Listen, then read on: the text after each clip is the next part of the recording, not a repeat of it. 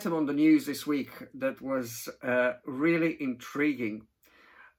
Just outside a station in Rotterdam, a metro train was left hanging, balancing 10 meters above the ground on the plastic tail of a whale sculpture. The metro driver reportedly was able to free himself from the train without any sort of injury after the incident that was that happened um, uh, just shortly after min- midnight last Monday uh, in the early hours of the morning. There were no passengers on board, but obviously it could have been uh, a, a very tragic thing, probably potentially endangering the life of the train driver, the metro driver. The author of the sculpture uh, was actually quite surprised that the, the two tails emerging from the water beneath the elevated metro stop were actually being able to hold together that very heavy structure of the train. And uh, it's amazing if you can Google it and get an aerial uh, photo of, of it. It's just quite sensational. And it, it's just amazing that that piece of, piece of plastic stood for 20 years and was being able to hold something that it was never planned to do. It's a little bit like the turn of the story that we're going to look at today as we continue our journey through the book of Ruth and we're continuing in Ruth chapter 1. So if you've got a Bible with you, you might want to have it open in Ruth chapter 1. And just to set a little bit of the context from, from last week, uh, we looked at the story of this Israelite family who was fleeing their homeland, actually moving not very far away, but about 50 miles, but moving in enemy territory, moving in an area where the Moabites were living. And the Israelites and the Moabites really didn't get on very well together, and that's an understatement. And then tragedy strikes. First of all, the father of the family dies. And then in the course of time, the two sons who happen to marry Moabite women, they die as well. So the, the mum and the wife is left on her own with two daughters-in-law. And really what happens in the next section of our story is a real surprise. Here we're finding some relationships that you never thought were going to stand the test of time, and yet they do. Incredibly powerful, resilient relationships. And the title of the message today is Through Thick and Thin, and looking at commitment in the context of relationships. So here's where we pick up the story. In verse 6, when Naomi heard in Moab that the Lord had come to the aid of his people by providing food for them, she and her daughters-in-law prepared to return home from there. With her two daughters-in-law, she left the place where she had been living and set out on the road that would take her back to the land of Judah. When Naomi said to her two daughters-in-law, Go back, each of you, to your mother's home. May the Lord show you kindness as you have shown kindness to your dead husbands and to me. May the Lord grant that each of you will rest in the home of another husband. And then she kissed them goodbye and wept aloud. If we want to see resilient relationships, there is something in here that is incredibly powerful. And that's a surprising selflessness that you see in Naomi's life. Surprising selflessness. Now, Naomi has to make some decisions. And she is confronted after the incredible grief of losing a husband and her two sons, the only part of her family that would have been incredibly close to her for many, many years, finding herself in a foreign place. And in an amazing way, it says that when Naomi heard in Moab that the Lord had come to the aid of his people by providing food, she and her daughters-in-law prepared to return home from there. She has to make a decision, and she makes the right decision based on the fact that God is still in the picture for Naomi. In the midst of hardship and tragedy, she has that revelation that God, this is what it says, God came to the aid of his people, providing food for them. So the God that Naomi still has in the framework, although this may be incredibly foggy in terms of a relationship with God, and he seems to be distant, and perhaps even later on we're going to see she feels hard done by him. Nevertheless, God is still in the picture for her, and she makes her decision based on the fact that she has a revelation of God's provision and presence with his people. And that's enough for her to say, I want to go back home. She is brokenhearted, but God is still in the picture. She's battling grief because she'd lost everything. She probably is battling fear, wondering what will come ahead of me. I am a woman who is a widow and has lost her husband and her sons. I have no financial income. And in a patriarchal society in that time, that would have been a very vulnerable place for a woman to be. She could have been filled with grief and filled with fear. She could have been battling loneliness, thinking, and you can tell by the words that she says to her daughters in law, she releases them and wants them to reform a family for themselves. But she could possibly embark on a road of loneliness as a widow with two sons who are buried. That would have been an incredible situation to find yourself in. I, I can't even try to get my head around the amount of grief and fear and insecurity that this lady was facing. She could have made a very justifiable request. She could have said to them, Girls, you benefited from having my sons as your husbands. Look at me, I'm on my own. Will you just take me in or stay with me or come with me? It could have been very justified. Nobody would have blamed Naomi, would have said, Naomi, you're being incredibly selfish by doing something like that. She could have done it, but she doesn't.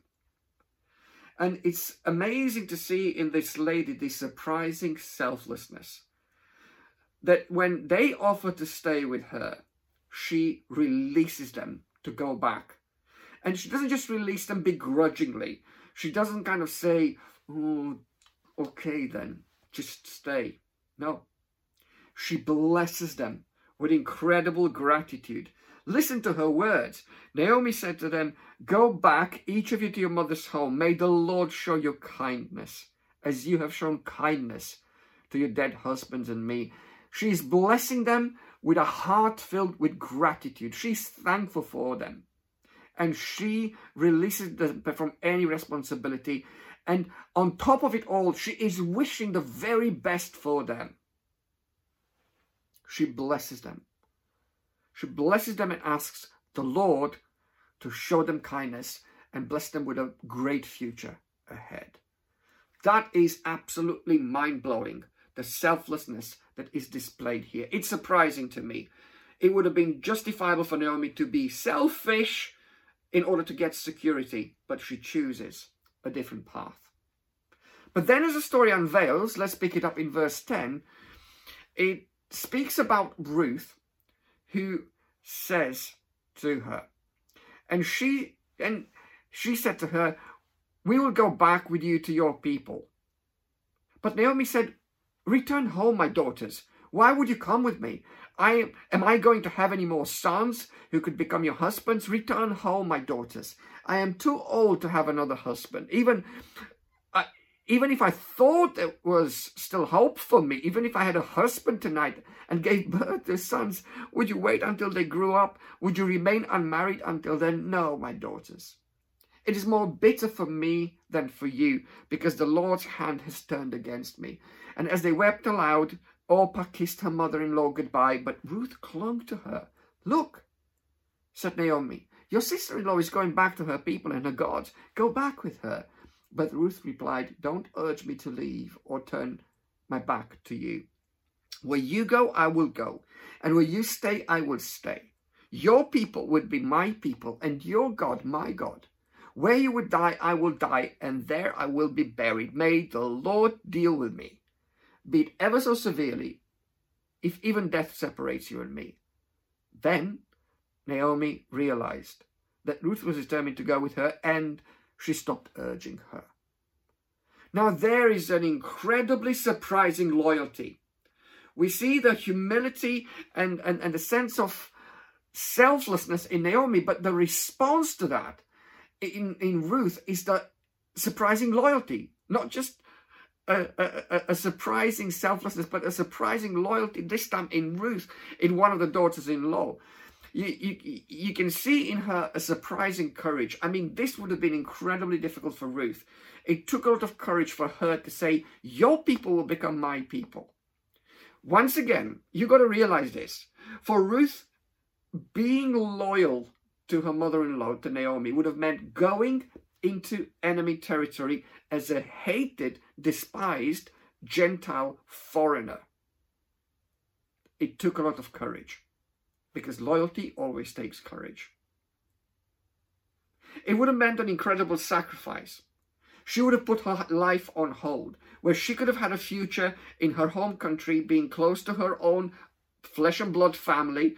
She chose to step into the total unknown and sacrifice everything because she wanted to be loyal to her mother-in-law. I love the emotional reaction in, in, in these ladies. And he just talks about the bond of relationships. They wept. So there's a release of emotion and they wept out aloud. There's a sense of a magnified emotional response in them because there is love there. And tears often are the signs of the love that is there. And Orpah takes the offer and she chooses to stay. And Ruth clings. She doesn't follow suit. She doesn't follow what her sister-in-law did. But she decides, I'm, I'm going to do it my way. I'm going to follow my own path. And my path is going to be one of loyalty to Naomi. Orpah can do her thing. And I'm going to choose to do my thing. I'm going to choose to be loyal.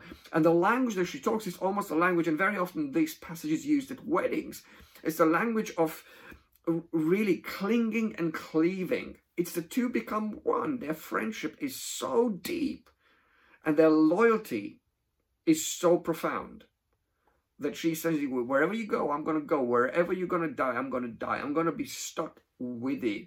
I'm going to be with you. The two of us are so close and she was unmovable. Naomi tried to convince her.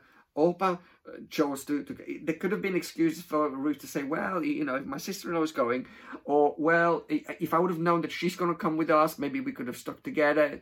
Three is better than two. And when Naomi kept insisting, it's like one of those, when somebody's trying to convince you to do something, you don't quite want to do it, but you're too embarrassed to say no.